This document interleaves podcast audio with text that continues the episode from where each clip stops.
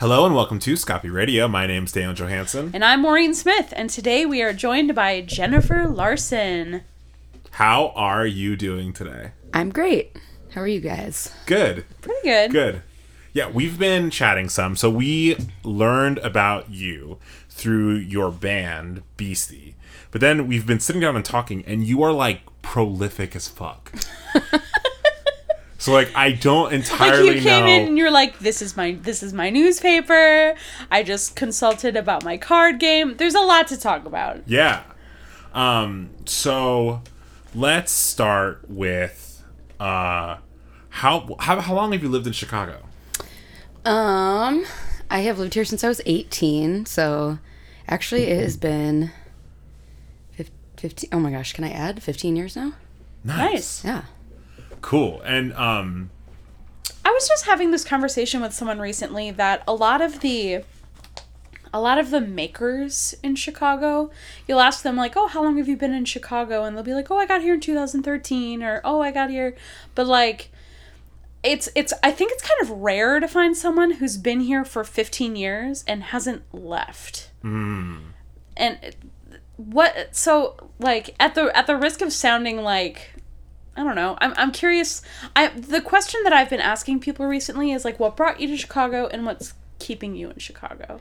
So what's keeping you in Chicago? I feel so called out right now. no, I'm not. No, I'm not. I'm not trying to call you out. I'm not. I'm just like I'm so curious because so many people, so many people like, kind of like come and go. Like I I feel like it's very much a stepping stone city, and so I'm always like curious and impressed and amazed by people who stick it out.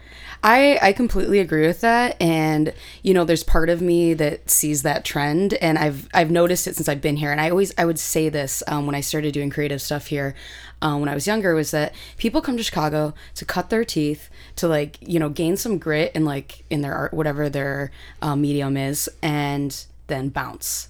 Go somewhere else either if they want to go to New York or LA or if they just want to make art off the grid or like whatever it is that they want to do. And I noticed that trend when I was younger and I assumed I was a part of that trend in some way, but I never really had an itch to I mean I've had an itch to leave, but I haven't ever had anywhere in particular I wanted to go. Um I actually almost moved out of Chicago this summer Oh wow. just like kind of like like it was gonna be one of those things where like ripping off the band-aid though. It was gonna be like i was gonna pick up all my stuff move to denver. I was gonna get rid of half my stuff move to denver and just try to you know have some new energy or something something like that. Um and then I, I feel like I was called back, which I think I think that that's what keeps happening to me in Chicago is that I get called back for some reason. Um, this time it was a job that um, I've wanted for a really long time, and uh, yeah, in so that that's one of the reasons I've stayed. Um, I always seem to have a collaborative project that I'm working on, and I have a reason to stay. But when that all kind of fell apart for me a few years ago, and there was a part of me that was like, "Is that is that a sign that I need to that I should be moving on?" So I've asked myself that question a few times too, and um, there's something there's some there's something that is keeping me here that is pulling me here, and I'm not completely sure what it is either. So Well, because where are you? Where are you from originally? I'm from Michigan, so this is also you know the big the Cool. big city in a way Yeah. um, for the Midwest. Because I, uh, you know, I I'm of the I'm of the crop that I got here in 2015, but I'm I'm from Milwaukee, and so like, and most of my family is from here. So like, my like my nuclear family, we I grew up in Milwaukee, but all of my like uncles and cousins were in Chicago, so we were down here all the time, and so like there is that thrall like when you are from kind of like the surrounding area of chicago of Yeah. like i've got to get to chicago and i've got to like i'm gonna it's gonna be a game changer for me and it's gonna be like it's finally gonna be me in the big city and then you get here and you're like oh no it's just like the same shit. Yeah yeah it is. It, it's just like in a condensed space but with more weirdos. I think that that's one of the perks is that you know we're we're surrounded by um politically left people and just you know like queer individuals and artists. And i think that that um in a lot of ways is sort of a calling to a big city Yeah. you know when you're especially when you're from a small town or you're from a suburb or something where you just feel like a total freak. Well, Yeah. yeah, and I, you know, I find it fascinating too like that you know i think a thing that we talk about a lot is kind of like the pull of the coasts you know i think that for a lot of people making stuff here um that that kind of thing is to feel like you have to move to new york or move to la to like make an income or like to be able to sustain your art. But i i'm always i always love this conversation that you bring up mo of like what's keeping you here because i think that the more we kind of latch onto those things the more that we we can like you know i don't want to say like put chicago on the map because i don't i don't really i don't know that feels so slimy or something. I don't know what i mean by this. But what i what i do know is that i think that the people that work and make art here are doing like unique groundbreaking work that is important. Um and i and i i just feel like the more we highlight that the more that um i, I don't know. It's just this whole thing of like and and I, I, I the reason why i'm bringing all this up with you is like clearly um your work is so uh interested in covering that that kind of like fringe space kind of like like radical space. Um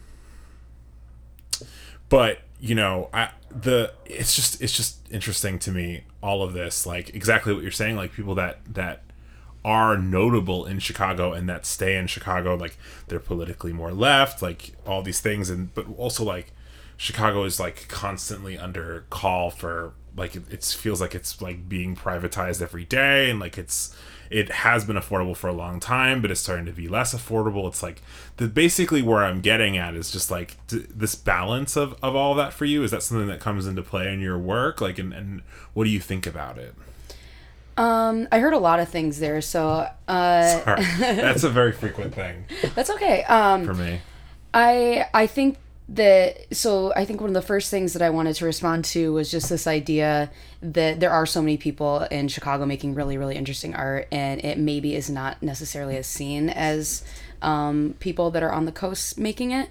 Um, and that's always been something that like I've been in, like I've I've noticed, and I like like I I always thought of as a stepping stone city. Like people come here and they study comedy or they study writing or they're in like these bands and like all this stuff, and then they're like, we're popular now, or like we, um, we're you know we want to make it now, so we like go or like we want to make money, so we go to New York, we go to LA to do that kind of stuff. Um, but the more that we stay here and do that, the more likely it is that we're going to be able to make that happen in Chicago. Yeah. Um, so, so that is one thing that I think that is like, you know, that is is really good about staying and encouraging people to stay in, in a lot of ways. I know I just said I almost picked up and left, and like, you know, I was like not gonna go to a yeah. city where a, like a lot of this like s- like same creative vibe is happening. I was gonna go somewhere to like be alone. yeah You know, like Yeah. literally just be like, I'm alone. You know, and you know I have friends and family there, but like not necessarily looking looking to have the same type of vibe. You'd be leaving your network. Yeah. Yeah. That's what I was I mean that's what I was considering doing is is is doing that just to get like peace or something like that like I will say that there is something really appealing about being like, yeah, like how rad would it be if I could just like pick up and just like live in the change my name and Yeah. Yeah. delete my Facebook. Yeah. Just get That out was- of here. That was my thinking. Yeah. yeah, and I, well, I also like wonder, and this is not coming from a place of like a, of saying something about what what I'm hearing about your experience, but like a lot of the experiences I end up having, like I'll work on a project for a while and then it just gets exhausting. Yeah. there's just something really powerful about like the the idea of of having of doing that of like kind of taking care of yourself in that way. I don't what sorry. No, I'm just like like Chicago is just like a city of thrall. Like there's a thrall to come here, and then you, there's just like a thrall to get the hell out of here. I don't know. That just occurred to me. I was laughing at me at my own cleverness. But uh, well, I I think like all of this. I don't know why we've launched into this level of it, but like I think all of this is to say that I really want to see a space where like that that more people that I meet don't feel that way. You know, like one of the things that So let's. I, I have a transition too. Finally, um, uh, one of the things that uh, that you do is you publish a newspaper. And you know, I think this is really we've we've had a couple other like media outlets on the show, um, and something that I find uh, that I've found to be true up until recently is that it can be uh, like competitive in a way that isn't necessary. Yeah. You know what I mean? Like, Yes. yeah, and I, I It's it's goofy. It's like high school. It's like Yeah. it's like it's like if high school was like all like instead of like jocks and then the you know like the gaming kids and then the cheer or whatever little Mm-hmm. groups are in high school. It's like they're all just like different tribes that run like DIY spaces or like bands that are weirdly weirdly Mm-hmm. Yeah. you know and I, I think that for me and I'm not, I'm not I don't want to say I'm above it because I've gotten caught up in that too because Yeah. I've because I've been I, I remember like at first being like what is going on? Why do people do this? And then just like slowly getting sucked into it and then being like what is wrong with me? Like why do I like why am I feeling competitive with anybody? Or like mm-hmm. why am I feeding into somebody else feeling competitive with me and like getting upset about it? Like why am I wasting my energy doing that? And I think in certain ways it's like I want to better my work. I want to make sure my work is Right. is great. And I also I, I think that I'll get competitive because I'm like I'm getting competitive to not get competitive. I'm like I'm like we need to not be competitive, and that's like what I'm. That's like my fight yeah. or something. And it like and then I'm just like this doesn't make any sense. I'm gonna go live in a like a motorhome.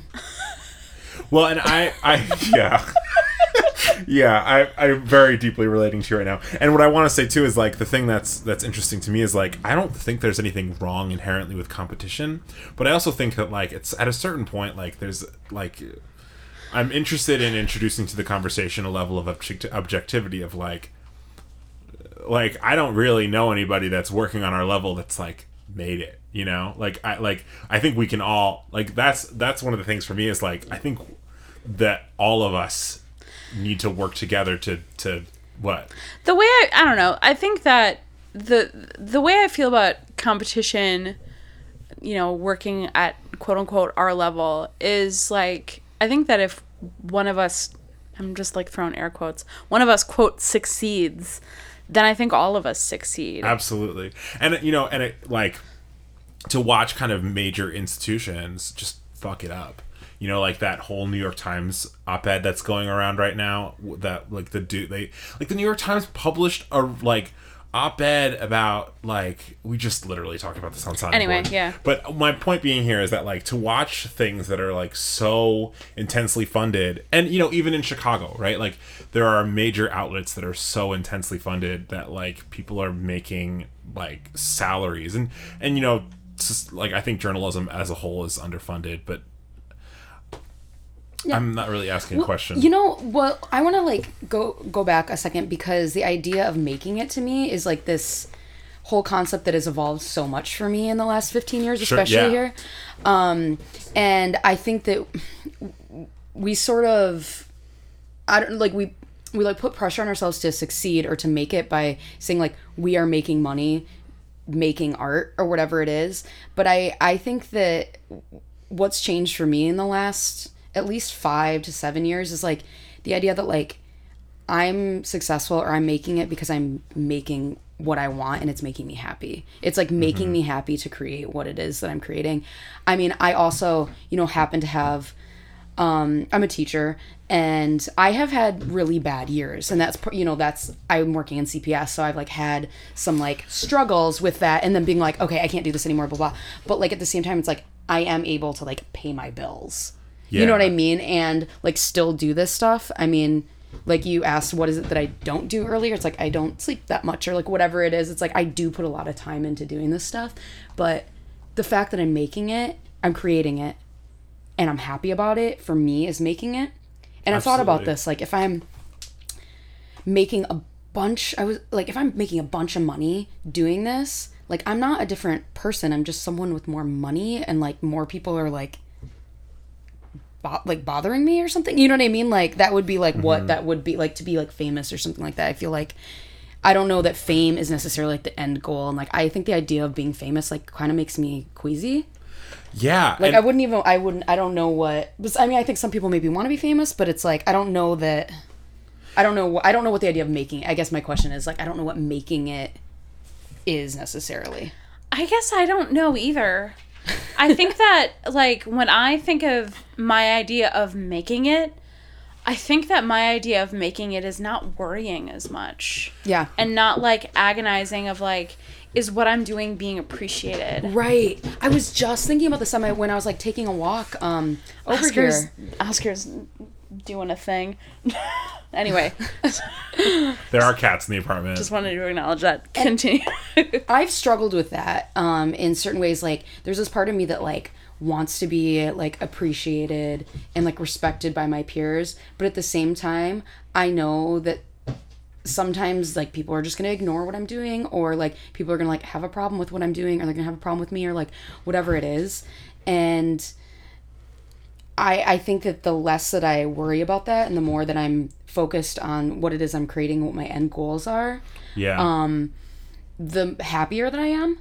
So that's been a that's been a struggle for me. I think like for a while, and like just like not worrying about like any of that stuff. Like not worrying about like what outside, you know, like sources think about me. You know, weirdly enough, here I'm getting like validated by you guys on a podcast. You know what I mean? But it's you know, you know, so I have like the space to say that right now. But it's like I've thought about that in like so many ways, and the only time I felt unsuccessful was when I was unhappy or when I was worrying or like stressing out about Yeah. stuff instead of like having fun doing it.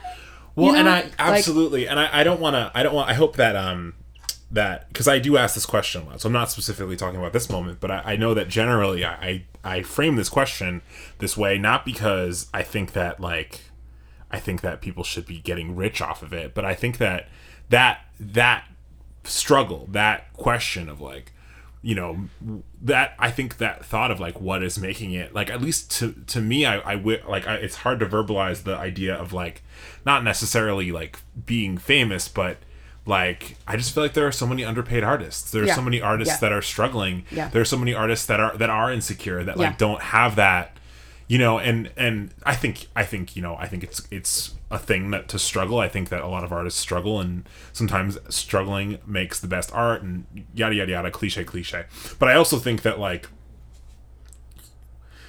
not that i, I don't know I, not that like people shouldn't have to struggle but i, I think that there's a Artists should get paid for their work. absolutely Yeah, yeah. absolutely No, I, I, yeah, I yeah, think that that is actually what like the the you know like that is the problem, and that's kind of like why we all sort of feel this way is like that you know people are creating a lot of really great stuff at their own expense. yeah You know, it's mm-hmm. like you it's like even just to like be in a band, like even just being like punk band or like even to make zines, like you're spending money to do that and so you actually have to have capital in order to do that kind of stuff. In order to just not lose money. Right. Like to have a guitar or to like be able to get to your gig. And you know, like people don't really talk about that kind of stuff. Like Yeah. you literally like have to have money like just to like like I mean exist, you know, like Well, so let me let me also kind of transition into something that I definitely wanted to ask you about, which is um one of the things that we kind of learned about your work is is Beastie, and um we love the music video is really fun,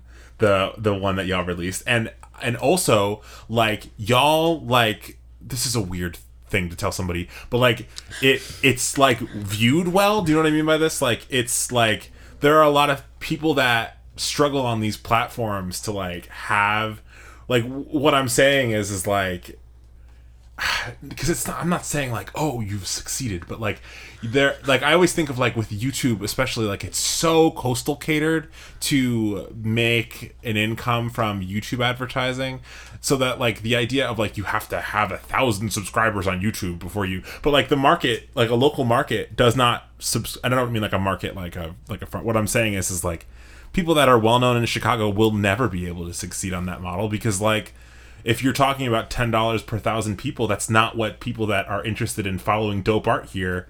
That's not the numbers you're gonna get. Yeah. Eh, But that doesn't mean that like what you've made is not fucking cool. So at least, so first off, let me just say what you've made is fucking cool. Thank you. Which uh there's actually two videos. Did you see the can't wait one that was on the space? Yes. Okay.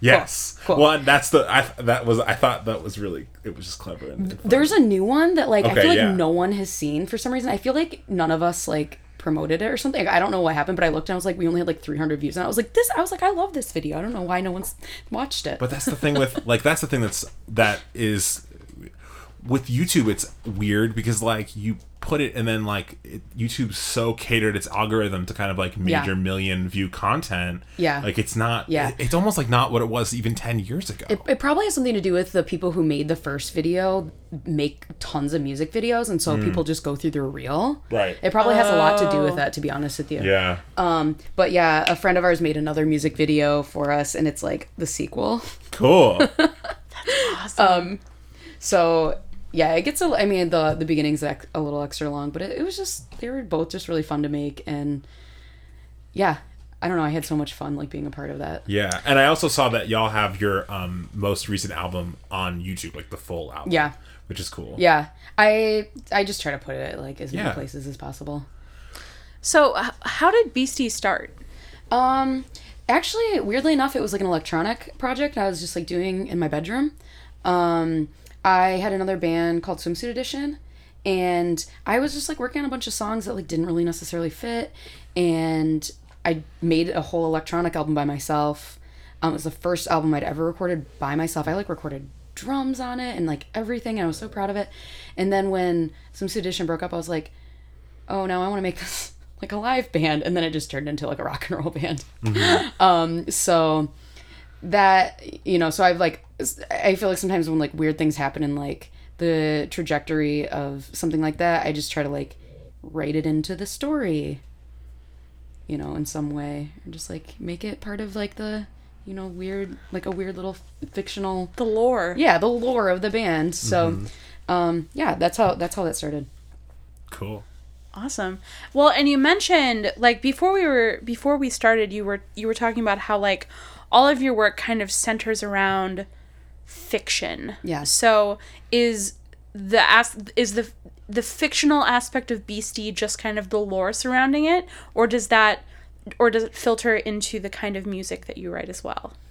Um, you know, it's it's just the I would say it's just like it's not really the music. The music is kind of just like in and of itself, just kind of like emotional, like you know, wh- whatever whatever it is. Um, sometimes it's emotional, sometimes it's like just like a little bit like rock and roll or whatever, like attitudey.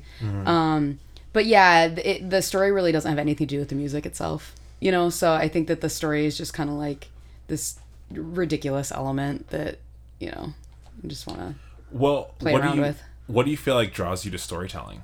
Um, I came to Chicago be, to to be a writer. Um, I had two favorite writers when I was in high school: Sandra Cisneros and Stuart Dybek. And they both were from Chicago, and both wrote about their childhoods. And I had some creative writing teachers that saw, like, in my writing, because I would write about my childhood a lot, and they were like, "You should read these authors." And they both independently gave me their books, and I was obsessed. And um, I came here. I went to Loyola and went through the creative writing program and I was going to write my first novel by the time I was 21 and that was going to be that. And just, you know, that hasn't that, that's fractaled off into a million different projects now. So that's really what's happened is it's like it's me and then it's like fractaled off into like characters like almost like if someone is looking at this from the outside like Jen are you okay like do you need do you like do you need help you know i think that I've, I've, I've had some people like honestly think that i was like going crazy and maybe i have been but and at the same time it's like me kind of discovering these fictional worlds like through my own you know like process But also like looking at your work, it seems like in in each fractal you've committed to a format. Yeah. Which I find fascinating. And I also wonder the that is as a person that like r- frequently just randomly makes a weird thing like like window cats or something you know what i mean where it's like you that moment of being like okay i need to make something like i need to like when you I, that's something that I, I'd, I'd be interested in trying to like can you quantify that do you know what i mean by this like can you quantify what at what point you like maybe have an idea or something and you go like this i oh wait no i know the format that this could be i need to now make this like Yeah, it's it's weird actually. Um, one of the, what you're saying you're saying something earlier about how like you'll get exhausted. You'll start a project, you'll get exhausted by it. Um, one of the ways I handle that is by starting a thousand projects. yeah So, when I'm really sick of one of them, I can work on the other one. Yeah. Yeah. Um, and so like I'll stop doing something for like a really long time and just like go like or like I like sometimes like I'll go through like little periods of time where I'm just like not doing anything and I'll just be like when I'm ready. I used to try to force it a little bit and I think that now that I don't and when I just do it when I feel like pulled to it, the work comes out better. So I like will just like be like this is what I want to work on right now. And um that's just kind of how that's just kind of like how it's like happened for me.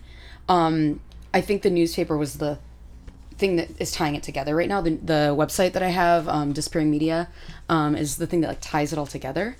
Um, I don't like really put my band stuff on Disappearing Media, which is I don't know. I just I haven't really like, found it necessary to do that um, as of as of right now because I'm not I'm trying to make it. I'm not trying to make it totally self promotion. Right. Like I'm trying to make it like a, a like a community or like a you know like a, a, a universe in in a certain way.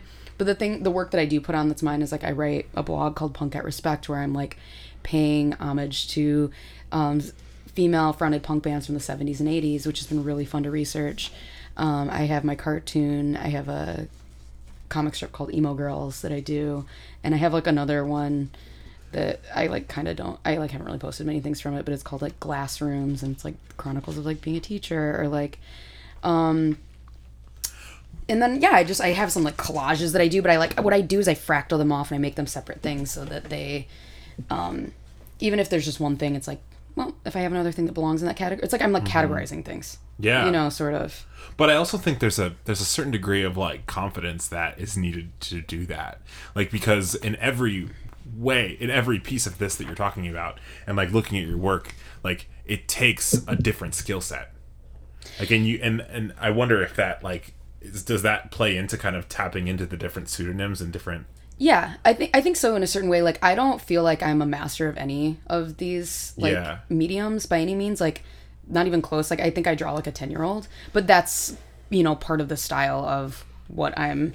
Yeah. You know what I'm working on. So it's like I'm not. I I, I don't. I, I I you know I'm I haven't mastered anything. I don't I don't consider myself to have done that. Um, I'm not necessarily seeking that out. I'm just you know when i was younger i felt like it was always like i want to i want to be great at everything and it's like you know what i want to like be me at everything Yeah. you know i think that that's more i think that's more like Well, and I also find that we have more people making in that way where like there is so much kind of like polyglot kind of ex- experience happening right now. And I think that I think that um you know I, I, find that fascinating because I think that for whatever reason so like I was I don't know if we've said this on this episode but obviously it was probably said in other episodes. Maria and I come from opera and I remember at the time when I was in school it was weird for other people and especially like academics and shit like that I also was like studying journalism or something like that where it's like oh why aren't you focusing on one thing that's so weird to me it seems to make so much sense to me to be to Absol- focus on two things i think it makes you so much better at what Mm-hmm. you're doing to have to be well rounded No, I had my my te- my voice teacher in undergrad because I so I studied I took voice lessons starting from when I was 12, but I also grew up in my dad's bluegrass band and so like I I came from two worlds. And um my freshman year of college, my teacher told me she was like when you're studying with me, you're you can only sing opera. Like you cannot sing your other stuff. And I was like like that made no sense to me because my entire life I had sung both. I had been able to do mm-hmm. both Yeah. and then here was this person in this like very stodgy, like very like er, institution being like, "No, like when you're working with me, you can only do this." Mm-hmm. what's interesting about that that is like even though it, it is like frustrating or it seems like really annoying is like maybe it's good for you in a certain way. Because i feel like, that, like when i work with certain people it's like you have a limitation. Or like working in like in poetry or something you work in form and you're mm-hmm. like oh i hate that i have to do this. But then it like when you finally break free from it then you just feel like so much more like Well, and and this is like one something you were saying before, kind of like latched onto me to this is that what it seems to me like for you is that you recognize the separation is an important piece to it, like where like you were saying that you don't really cover one thing on the other, and and um, but I'm I'm kind of curious for you, like is that uh that separation is it important to the to the piece of it informing each other? Um, yeah, I think so. I think that when you do one thing like with the bluegrass and with the opera, or you said opera, right? Okay. Like I like for that like example, like I think it makes you better. You know, at like to be able to like if you know if you focus on one, it makes you better at the other in some way. Yeah. Um. Oh, for sure. I mean, like, what's cool about opera is that it like when you study opera, you get like the the whole like you you learn how to sing healthily no matter how you're singing. Yeah. And so like. Yeah, it made my bluegrass singing better, but like rebellious eighteen-year-old Yeah. Maureen was like, "Fuck this! Yeah, like, for I want to sing. I want to like, I just want to sing Jolene over and over Yeah. again." Well, it's like having a coach that's just like like all right, ten more laps, and you're just Yeah. like no, you know, like Yeah, to compare it to a physical activity, you Right, know, yeah. It's like Yeah. just someone that's just like, all right, you have to lift this weight in ten reps, mm-hmm. and I, I, I sort of see it that way. Yeah.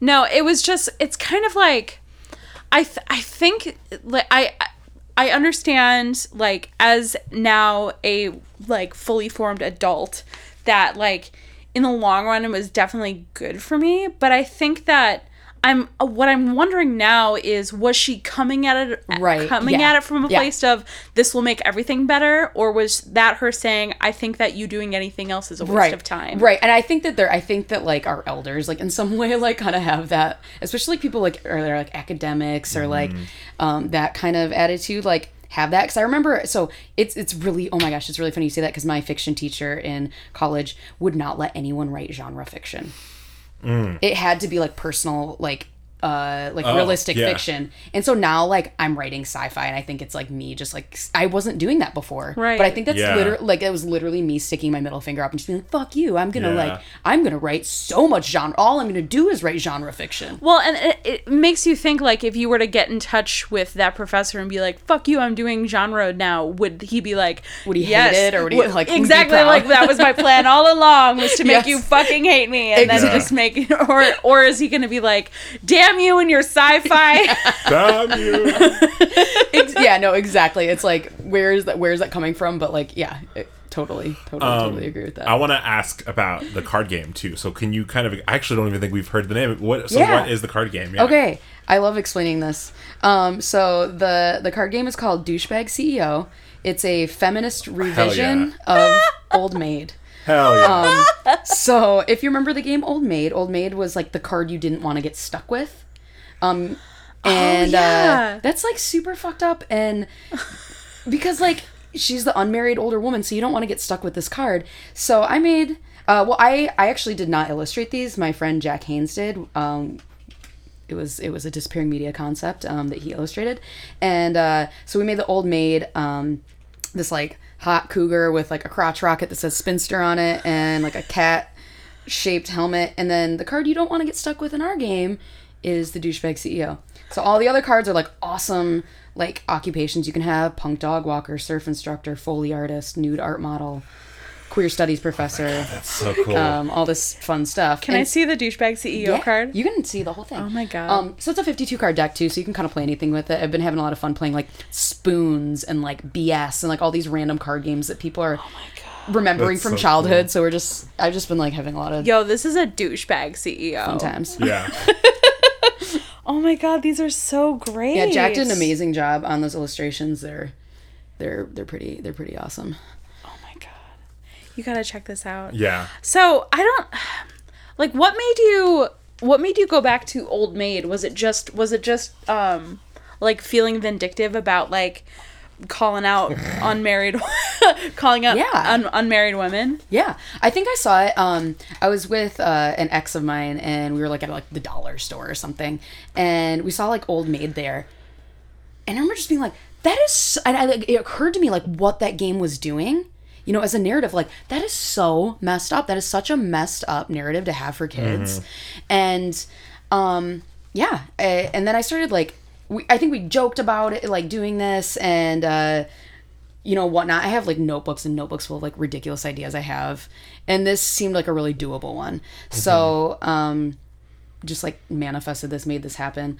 Um, but like I researched the game a bit, and it was like a gambling game. Like people would play it in bars and take a regular tech, uh, regular deck of cards and like use pull out three queens, and um, so I made it so like you have four douchebags in this so that you can play everything with it, but you just have to pull three out to play. But they take out three queens, and whoever got stuck with the queen had to buy the next round of drinks. So you got stuck with the old maid, you know, kind of like like a weird old John Steinbeck short story or something. Oh my god. Um, so I was just like, that's that's gross. So let's let's um, you know, let's talk about the real the real bad guy here. I love that you made this. This is so good. I like the idea. I just honestly like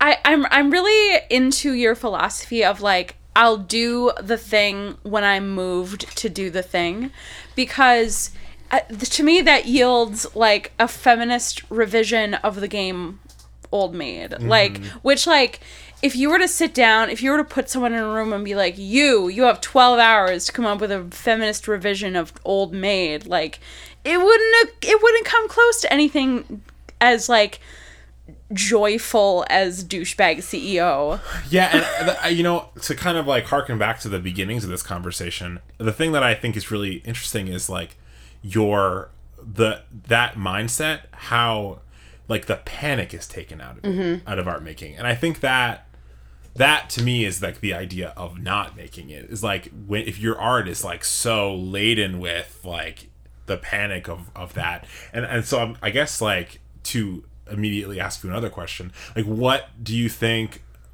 how do you is has that is that an, like an experience that you feel like you've gotten out of your art making? Do you feel like you find that that feeling that panic ever still or Um, when I do, I just try to remind myself that like every time I do feel panicked and I force myself to do something, what I make is garbage.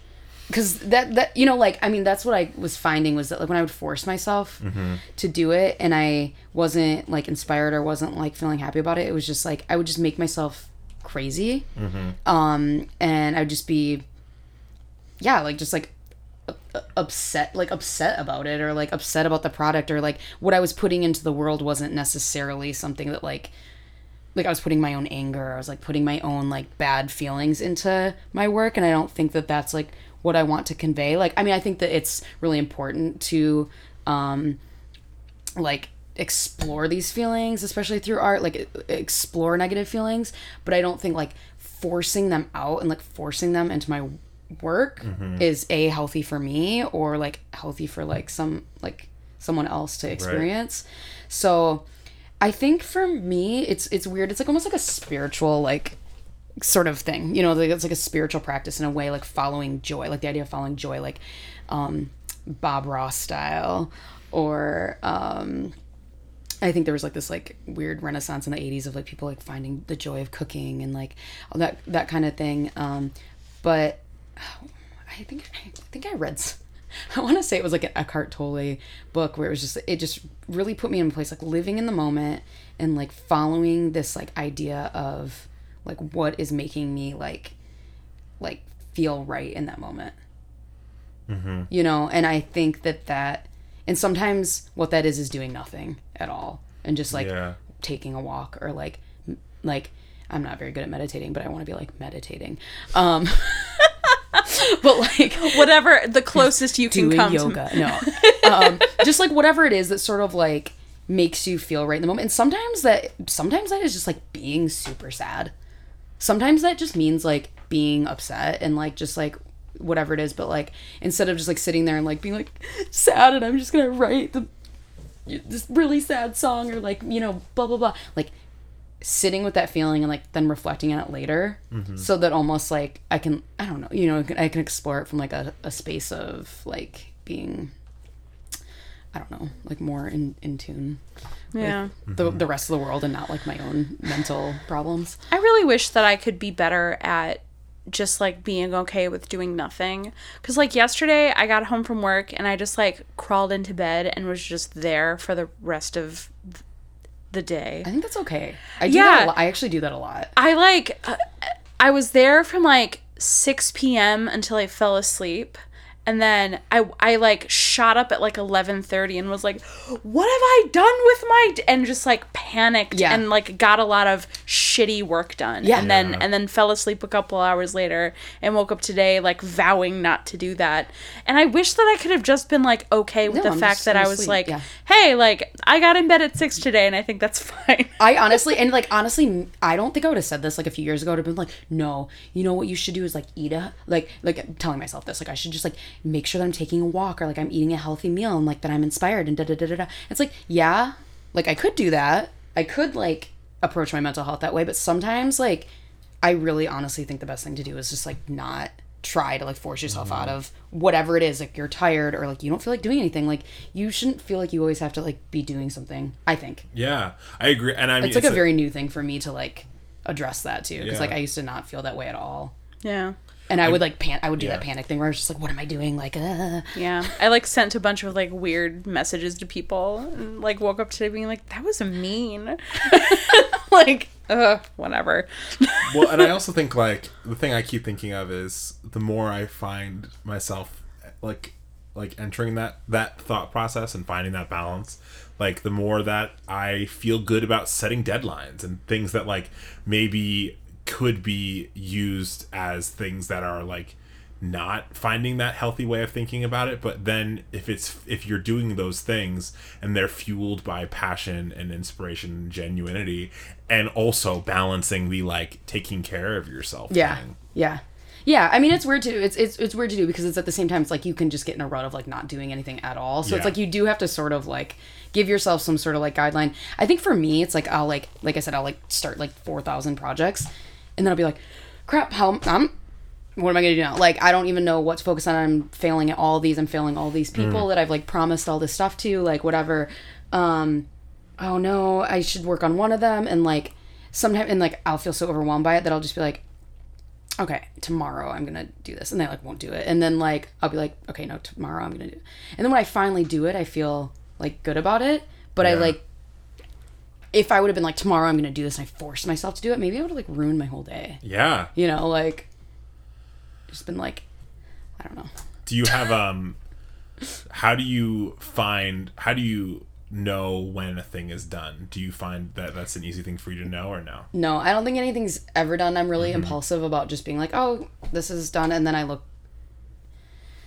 look back at it later. I'm like, "Oh my god, like there's so many errors. I would have totally done this differently. Like what the hell?" I think you just have to let go. yeah I think you just have to let go. And it's really hard to do that, I think. Um but Well, especially because you have a mind for publishing too. Like that is a, a thing that I I know as a person that's like publishing a lot. Is it's you. um I see every error the second that I get the newspaper and I'm like pissed off about it. Yep. And then I'm like, I don't want anyone to see this issue. Right. right, but but like you know. But I'm just like, ah yeah. I mean hindsight, and that's hindsight being twenty twenty because like a lot of the readers may not even notice. I mean, some will. Some of them are like Some so will. glaring. Like it was like Yeah. the first issue. I think it was like the first sentence. I left out like an article, like a in the 1st Mm-hmm. sentence of like the first article in the first issue. I was like, cool, good job. Oh my god. I used to do that with emails to professors a lot. Where I would I would be like asking a question and I would like agonize over it and then I would like send it and I would I would have like been typing too fast and like the A and the U in my name are mixed up and so it doesn't even like it looks like I can't even spell my own fucking name. Like I ask very thoughtful, insightful questions, and then it's like Maureen. like damn it. So They might just think you're really creative. yeah, they're like, oh wow, she's just reinventing herself. um, I do want I want to talk about your about your newspaper because I think it's really, I think it's really cool. So we, we talked about it a little bit in that we talked about Punk at Respect, which is featured in here. But would you mind talking about? Um, so it's called Pulp Odyssey: News from the Hamon Plus. I am so thrilled to hear someone like try like because I haven't like ever heard. I always say it. I call it the Haman Plus, but I kind of like that better, and I might start using that. Hamon, Haman Plus. Yeah, Hamon Plus. I like it. Yeah. that, that was me like being British, like, uh, yeah, that was me being like, oh god, I haven't said this out loud. I'm just gonna go. No, ahead." you're totally fine. It's a nonsensical word. Um, yeah. What what is the the Haman Haman Plus? What is it? it's a galaxy. very nice. Um, it may or may not be an anagram. Um, but it's a galaxy where there are seven known Earths, and there's one that is like the disappearing Earth. It's like the unknown Earth, and so this is the news from that's like being syndicated like throughout these weird Earths, and um, it's goofy. It's just meant to make people smile. Honestly, like I, I, I think that we're living in some dark times, and this was sort of my reaction to what was going on politically. I think um, this was like I, I I published the first one like right before the election in 2016. I published it in like August, and uh, I had been like doing some drawings. Like I was doing like one of my characters was drawing the debate between Hillary, uh, the debates between Hillary and um, thou sh- who shall not be named Fair. Big mood. Big mood. and I was like, this is too real. And so I tried to make it like an alternate universe. And I was like, but there are these real people. And then I was like, I don't know. I just want to do something that is like s- still reflecting on this, but also is like not the real version of it because it is painful. Yeah. And all we see, it's like all we see, and it's so awful. And um, yeah, I made this sort of out of my own, just like needing to like not deal with. It's like it's. I mean, it's like an escapist Right. newspaper, like in so many ways. yeah. what I I don't know. I I just the the thing that's catching me about the first article of on the like the front page. I'm looking at issue six. Um, is the article or the yeah the article is cloning agents lurk in shadows, and it's um, if you feel suspicious that someone may be an agent but aren't sure, try these three things to gauge their reaction. Then it gives you like three. There's an error in there too. Do you see it? I do do see it? I do see it. I'm so sorry. No, it's okay. it's okay. But I also I also want to ask you more about this because that's something that you know we talk about a lot, which is you know I think the whole premise of Scapi is the idea of bridging the artistic and the political, and I also think that like escapism in that in that lens is really fascinating because because especially with the world that we're living in, I mean like to both provide someone with kind of a sense of solace and also responding to like the culture. Because like I'm sure that you like you realize this that like art is cannot exist outside of the culture that it is in. Yeah. But then like so so let me actually ask you a question. I I, I should stop prefacing that that I'm that, that I'm that I'm telegraphing that badly my journalism. Um what I what so the thing that I find fascinating is um what uh in that way kind of what drew you to that space of, of, of wanting to prioritize the escapism and the and the literally just like not wanting to like not wanting to like fill every single moment of my day with politics um or like the reality of what you know the bad things that are happening in the world. Um yeah just really just needing like needing to like have my own private space where i don't deal with it and then wanting to share that with other people.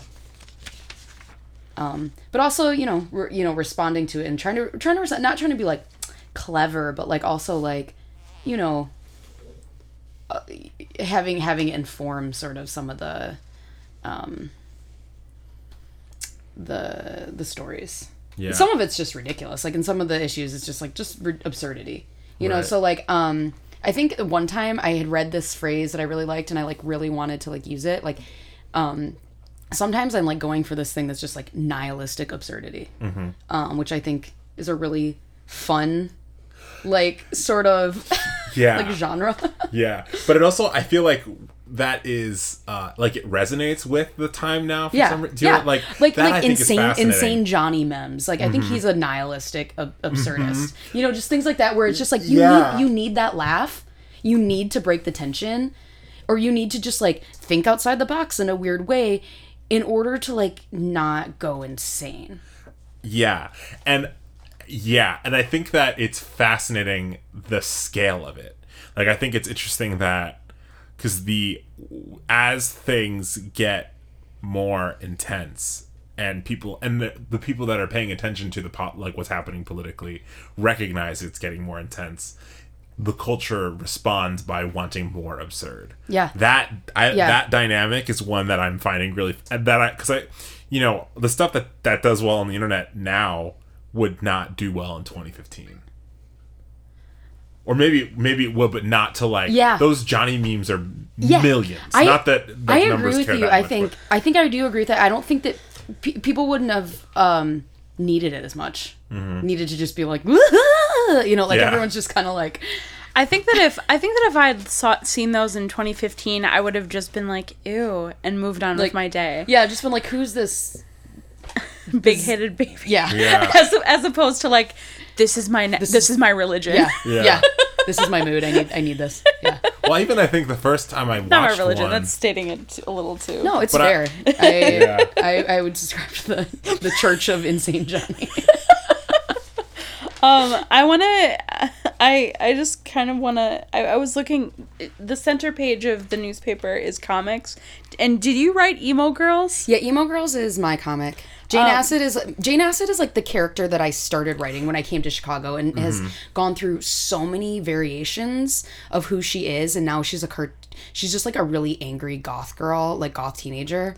Working at a coffee shop. Like works at a coffee shop. Um that you know, that was like you know, that was like me when I was in high school. And it's a lot uh, it's it's me and it's my sister. Um, and so that's who Jane has like always kind of like been this character, but she's like transformed in so many ways. Like she didn't used to be a cartoon. Like then she was a cartoon. I had someone else drawing her, and like now I'm drawing her, and like now I like I'm writing her in my in my private you know documents in a, a, in another way i've been like um, discovering this character and uh, she's just a character i've been working with and the people that she interacts with are like these kind of like fractals of herself and like her her world that she lives in Yeah, I just um the the comic in issue six is uh Jane at a um coffee working at a coffee shop and it's an interaction I can relate very deeply with. Yeah. yeah that that i feel like that was very much like the like every interaction Yeah. sort of like I used to work at like Einstein Bagels. and like, basically every interaction I had there was sort of those. Someone today at the coffee shop I work at asked for an espresso over ice, but in like a plastic like iced cup. And so we put ice in the cup, and it it came out to be three dollars. Um, and so, shot of espresso in an ice cup, with like you know a little bit of ice, and the rest of it, and then he goes over to the milk counter and just like fills the rest of his cup up with milk. So he basically just like Got a free glass of Got a iced f- milk. And he espresso. he made himself an iced latte. oh, and we were like that motherfucker because like because he like also didn't tip us which like you know i'm all for like sticking it to people yeah. I'm all for, like- I'm all for, like, you made sticking yourself it- a free drink. Yeah. and then you didn't tip. yeah that is the that that's because like i'm all for like people i'm all for like poor people figuring out ways to fuck over large corporations Right. like hell yeah do that but like if you're gonna be a total piece of shit Tip us. tip us yeah. like we'll like applaud you on your way out like you can take a bow if you pull that shit but tip us Yeah. but like if you do that shit we're gonna be like no mm-hmm. get back here right. Oh I- my gosh, that's that's crazy. I have one more question. So, um, my a thing, another thing that we've been talking about a lot recently is um, the idea of building multiple access points in storytelling. And one thing that I find is really fascinating is that um, your work has that. Your work is very like because some people maybe you can latch onto your storytelling through the music. Some people can through the through the writing. Some people through the comic. Um, is that something that you've that you've thought about a lot? Yeah, um, I do it on. I started doing it out of necessity, mm-hmm. just like being like, okay, this has changed. Now let's come from it this angle. And like for me, I was always like, I failed. Now I'm gonna start over. And then I started to realize the like how cool it is actually to sort of see the evolution of it. And I don't have all of this stuff like posted on the internet, but like here and there, like I'll just like post. You know, like right now, it's like I have like the 2008 version of Emo Girls, and it's actually really cool to kind of like go back and see that because like I feel like I had a totally different tone, you know, but it was still these same characters. I was like building these characters, I was building this world, and I've I've taken a lot of different tones with it, and I I like being able to do that because for me, I'm working on the characters, um, and working on a world, and the storyline is very important. But like it's like I'm working on the storyline through those things, like instead of just focusing on the story. And so I think that it gives my characters, my world, more like depth. Cool. You know? Yeah. Absolutely. How many different worlds are you currently working on? I have the Galaxy, the the Hammond Plus, the Hammond Plus, um, where I'm trying to keep everything contained in there at the very least. So I like expanded it. Um, I have a couple of different worlds. I have. I don't know. It's hard to talk about because a lot of this stuff is just like stuff I'm working on like very privately right now. Um, so it's hard to talk about. I don't know. I can't quantify it. But one thing that I am doing that I think is really like cool that I'm really excited about and it's like been really hard for me like find people to collaborate in this way is that like I have another friend who's like working on like this bizarre universe and so our universes come together and we're work like we've worked on a show together and he moved he and his partner we were all working on this like a group of people it's called the ghost planet they moved to baltimore now they're moving back and we had to change the name to the um, earth motel. And we have these like bizarre universes but it's like we have a syndicate of that in the newspaper and then the newspaper is like part of the show. It's like this interactive thing. So we like have sort of like have these two weird universes. And that's like kind of where the idea came from to begin with was like thinking of like all every artist has kind of like their own like world that they live in and i had pictured this whole big like website or something that was like this big like wall or something where like it's like everybody's stuff was like interconnected and you could just like almost like travel through it like it was portals or something like that like this I have this vision for that, but I don't know how to make that happen. if anybody knows how to build a wall um, that is just like portals to everybody's art, That'd be that sick. is like somehow the internet, but like real Yeah. life. Call me. I don't know. yeah. Well, um, the that's the last thing we do with all of our guests. Maybe a way to make that happen. The last thing we do with all of our guests is a one minute plug for anything they have upcoming. Um, that could include letting people know about new music or anything like that, or uh, letting people know where they can they can find you on the internet. I always feel weird about saying find you because it's always like to find you. Like anyway, um, how people can potentially reach out. Um, but we also love hearing shout outs to other folks that are doing dope work um, or any media that you're personally consuming, self care or otherwise, music, TV shows, stuff like that. Cool. Um, I could say so many things right now because part of the reason I'm making the newspaper is to like shout out other people's work. Um, so, um, I will shout out to No Trend Records, who's like been like so supportive and like helping me make this happen. No Trend is doing some amazing work. They're putting out um, really cool punk music by mostly uh, queer people, women, people of color. Um, everything they're putting out is really great. Um, they're awesome. Um, they, yeah, they're doing great stuff. I was like, I like want to list all the bands, but then I feel like I'll left, leave one out. No Trend Records, just check out what they're doing. Um, so I want to give them a big shout out. I don't know. I have a lot of. I, check out my website because that's where I give my shout out a lot of shout outs too because I like list all the content that Yeah. I'm into. So that's like that's a lot of the media I'm consuming is listed on there. So that's disappearingmedia um, dot com. Uh, so yeah, go to that website. Um, my band Beastie is playing a show on September 14th with Punk Bunny from LA at Livewire. Um, and then we're also playing Like the- Situations. like the, the computer program, LiveWire? Oh, LimeWire. Never mind, sorry. Oh, Take a lap. Close enough. Um, and then we're also playing uh, a show at Situations on 10 4. Um, that's October 4th. That's how I remember things. Um, I have another band called Jen and the Dots. Um, check us out. We're playing some shows too. Um, my brain's crazy. Um, go to the website. I'll list all that stuff there usually. Cool. Awesome. Well, thank you all so much for listening. I've been Daniel Johansson. I continue to be Maureen Smith. If you want to keep up with what we are up to, there are so many ways you could do that. The first is to head over to scapimag.com. That is our website. We post all of our podcast articles and videos there. Scapi, uh, S-C-A-P-I-M-A-G.com. Uh, you can also find us on social media, on Facebook. We have a Facebook page called Scapi Magazine.